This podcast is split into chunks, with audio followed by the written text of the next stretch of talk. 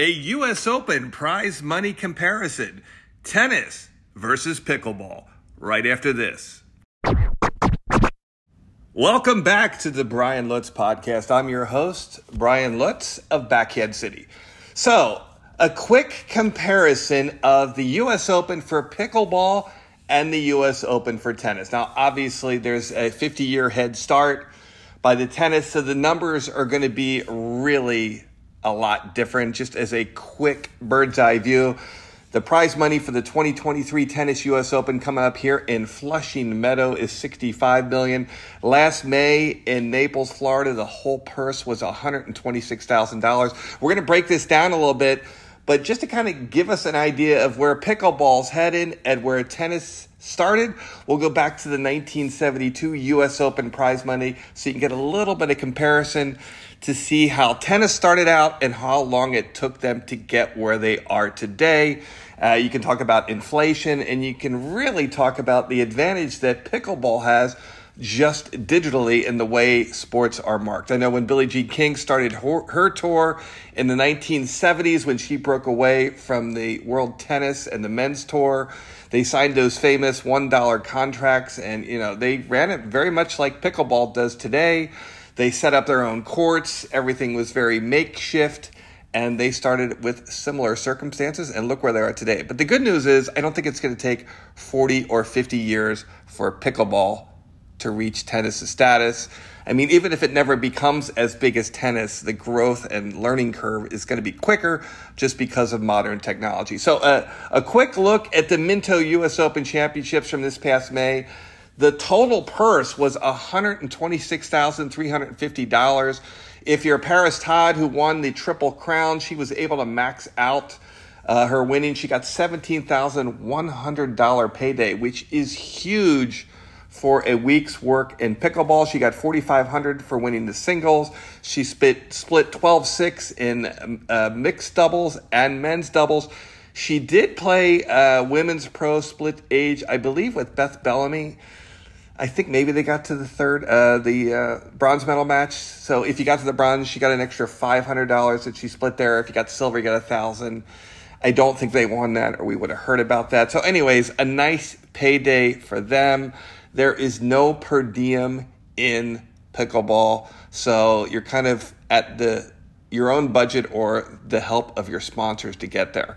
So let's go back to the 1970s. Now, I did this research with five year increments. So we went back to 1972. The winner of the US Open got $25,000. If you lost in the round of 64, then it was a 64 draw, you got 500 bucks. So you can see it's still a little bit ahead of pickleball. It is their biggest event. I did not include MLP in here. These are kind of MLP numbers. If you win MLP and you're on the winning team, you get this kind of money depending where you were drafted, your bonuses, um, and the relationships you have with your sponsor, and whether you're a PPA or APP player. So that's interesting. The winner of the 1972 U.S. Open, which was then in Forest Hills, Queens, they got 25 grand. The runner-up got 15.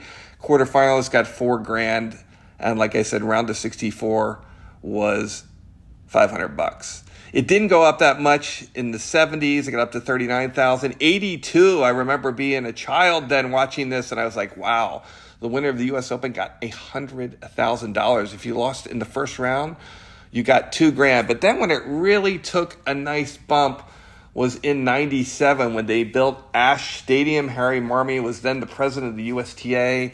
The winner got uh, 70, oh no, 750 thousand dollars. If you got into the round of 128, which they expanded the tournament, you got ten thousand dollars. So the U.S. Open tennis is a big deal. That's why you're going to see a lot of players not play the week before, or if they have any kind of niggling injury, they're going to pull out because they do not want to risk losing that uh, prize money in the U.S. Open. So interestingly enough, it really kind of topped out and got super popular in 2017. The million, the winner got three million seven hundred thousand. But more importantly, if you're in the round of 128 and you just qualified, you got 50k.